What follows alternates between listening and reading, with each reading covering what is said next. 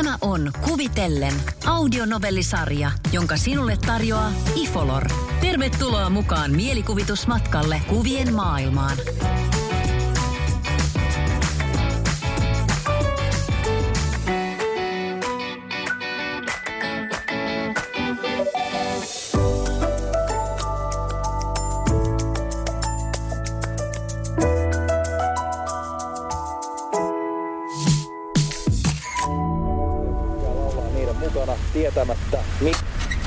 Irja käänsi autoradion pois päältä ja keskittyi kuuntelemaan auton moottorin hyrinää. Irjaa hymyilytti. Se kuulosti samalle kuin Kallen Anglia silloin joskus. Olikohan Kalle jo hereillä? Irja vilkaisi kelloa. Kyllä siellä varmaan jo uunipuuro odottaa. Kesäaamun säteet häikäisivät Irjaa ja hän räpsäytti häikäyssuojan eteensä. Sieltä tippui samalla mainoslehdestä repäisty pala. Irja vilkaisi palaa. Toisella puolella näkyi värikkäitä crocs-kenkiä ja toisella puolella oli kahvipakettitarjous, jonka päälle oli kirjoitettu puhelinnumero. Irja hymähti. Mihinköhän seikkailuun sitä taas pääsisi, jos tuohon numeroon soittaisi? Saisinkohan pesti Norjaan kalatehtaalle vai joutuisinko johonkin kolmion draamaan? Irja oli elämänsä aikana pääsääntöisesti soittanut kaikkiin numeroihin, mitä oli saanut. Ja se oli kannattanut. Irja vilkaisi nopeasti käden selkäänsä. Tuohon se Kalle oli numeronsa kirjoittanut suikkalla lavalla. Se numero oli melkein haalistunut pois ennen kuin Irja sai sen kirjoitettua paperille. kahdeksan nolla kolme kahdeksan nolla nolla kolme. Irja muisti vielä Kallen numeron. Nyt ei taitaisi tuosta numerosta enää ketään tavoittaa. Irja kääntyi tutulle espoolaiselle asuinalueelle. Vinkvistin pihalla hyrräsi automaattinen ruohonleikkuri jo kolmatta päivää. Irja oli vitsailut Kallelle muutamaan kertaan, että jos he lainaisivat tuota mölytoosaa muutamaksi päiväksi omalle pihalleen, mutta Kalle oli toppuutellut ja ehdottanut, että he kysyisivät ihan virallisesti sitä lainaan Maurilta ja Kirstiltä. Kalle oli aina ollut hyvin tahdikas ja lempeä. Siihen Irja olikin rakastunut. Kalle oli sanonut, että Irjassa on sellaista hurlumhei-bensaa suonissa, että se veti väkisinkin puolensa. Hurlumheitä oli kolmekymmentä avioliittovuotta ollutkin, mutta ihanaa sellaista. Irja parkkeerasi auton keittiön ikkunan viereen ja näki, kuinka Kalle tuli ikkunaan. Irja lähti liioitellen hiippailemaan vinkvistien pihan suuntaan ja teki samalla voimailuliikkeitä. Kalle heristi sormea ikkunassa hymyillen. Irja esitti, että oli pettynyt ja lompsi sisään. Uunipuuro oli nostettu keittiön pöydälle. Kalle asetti lautasen ja lusikan Irjan eteen.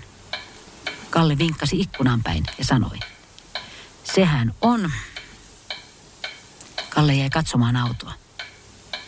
Eikö olekin, koska se on se. Ja se hyrrää edelleen kuin Anglia.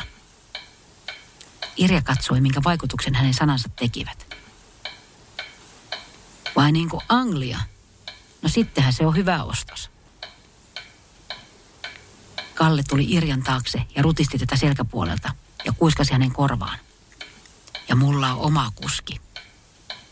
Irja kääntyi Kallea kohden ja sanoi. Mä ajattelin, että me kuunneltaisiin yhdessä sitä hyrinää tuolta takapenkiltä. No mistäs me kuski saadaan? Kalle ihmetteli.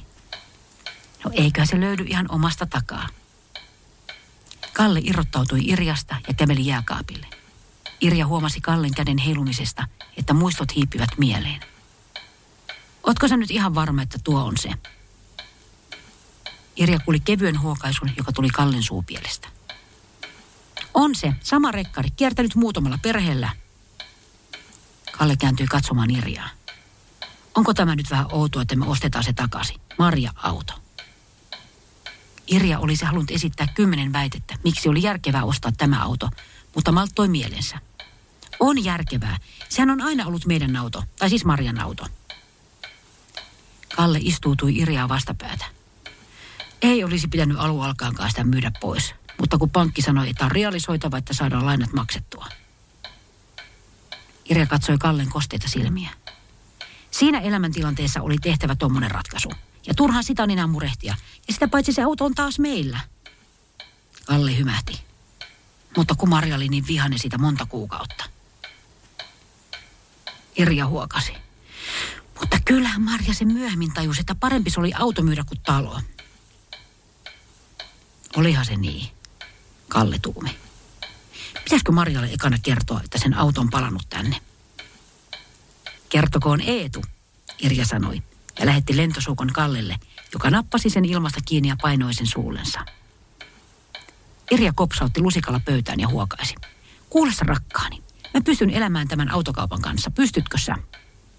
Kalle pyyhkäisi nenänsä ja sanoi, kyllä mä pystyn, kunhan pääsen takapenkille kyytiin. Irja katsoi lempeästi Kallea, kun tämä nousi pöydästä ja haki jääkaapista marjakeittoa. Onko tässä puurossa kardemummaa? On muuten hyvää. Kalle nyökkäsi ja laittoi kauhallisen mehukeittoa Irjan lautaselle. Teiden kuningattarelle polttoainetta ja muutama mustikka. Ja sä oot mun oma varikkomies, Irja kihersi.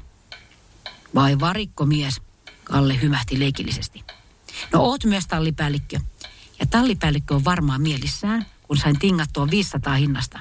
Otin vanhuskortin käyttöön ja rupesin puhumaan eläkkeestä. Jaha, no missäs ne loput rahat sitten on, Kalle kysyi nauraen. Irja kaivoi taskuaan ja ojensi rahat Kallelle. Kirjanpitäjä on hyvä. No tästähän puuttuu viisikymppiä, Kalle huomasi. No pitihän mun bensaa ostaa, kun oli tankki melkein tyhjä. No tietenkin, Kalle myöhäili hyvän tuulisesti ja laittoi rahoista viisikymmentä euroa kirjekuoreen. Vierashuoneesta kuului kolinaa ja ovi aukesi. Huomenta Eetu, Irja sanoi ilahtuneena. Huomenta, onko mitään syötävää? No täällä olisi tätä uunipuuroa ja mehukeittoa, Kalle ilmoitti. Mä otan sit sitä, Eetu sanoi unisesti. Miten sä oot jo näin aikaisin hereillä, Irja kysyi ja pörrötti Eetun tukkaa. No heräsin, kun äiti laittoi WhatsAppissa viesti, että se on saanut kalaa järvestä, särjä ja hauen. No niistähän saa sitten juhlavan keiton, Kalle sanoi ja kattoi Eetun eteen puurolautasen ja lusikan. Mikä toi auto tuossa pihalla on? Eetu kysyi ja katsoi Irjaa ja Kallea. Hyvää syntymäpäivää, rakas Eetu. Se on mummin ja ukin lahja sinulle, Irja kailotti. Eetu katsoi isovanhempiaan ihmeissään ja Irja jatkoi. Ton auton nimi on Marja. Sillä on sama nimi kuin äidillä, Eetu ihmetteli. Niin, Marjan auto. Se on nyt sun. Se on se äitis entinen auto, Irja selvensi. Ahaa, mutta Eetu katseli epäuskoisena isovanhempiaan ja tokaisi. Mutta jos te ette ole huomannut, niin mä oon vasta kahdeksan. Irja ja Kallea nauratti. Kyllähän me se tiedetään, mutta kun äiti sai sen kanssa kahdeksanvuotiaana, niin ajateltiin, että pidetään tää tämmöisenä meidän perheen traditiona. Siis onks toi just se auto, mistä äiti aina puhuu? Eetu ihmetteli. Kyllä se kuule on. Ihan sama, Kalle sanoi ja antoi Eetulle kirjekuoren. Ja tässä vielä tämmönen tylsempi lahja. Se voi muuttaa vaikka sitten vähän pienemmäksi autoksi tai joksikin semmoiseksi peliksi. Eetu avasi kirjekuoren ja hihkaisi viisikymppisen nähdessään. No tää on aika paljon. No ole hyvä päivän sankari, Kalle sanoi ja halasi Eetua. Hei pojat, pitäisikö meidän lähteä koeajelulle, vaikka sinne mistä saisi tulle synttärirahalle vähän vastinetta? Ja Eetu, sä voisit ottaa tuosta autosta kuvaa ja lähettää siellä WhatsAppissa äidillesi. Eetu singahti keittiöstä ulos ja otti puhelimellaan autosta kuvan. No näytäs millainen kuva tuli. Eetu näytti kuvaa isovanhemmilleen. On hyvä kuva, Irja intoili. Niin no, ihan semmoinen automainoksen kuva. Pitäisiköhän tuo laittaa myyntiin, Kalle pohti. Ei, huusivat Irja ja Eetu yhdestä suusta. No minä vaan varmistin, että ollaan kaikki samaa mieltä, Kalle sanoi ja jatkoi. No sitten vaan puurot poskeen ja menoksi. Eetu rupesi mättämään puuroa suuhunsa, kun hänen puhelimensa kilahti. Hei, äiti laittoi viesti. Mm, mä en kestä. Rakastan teitä kaikkia ja tota autoa. Nähdäänkö kahden tunnin päästä Keimolan Essolla? Viimeksi tullut keittää kalasopan ja vaihtaa öljyt. Kuvitellen audionovellisarjan sinulle tarjosi Ifolor, ettei elämä unohtuisi.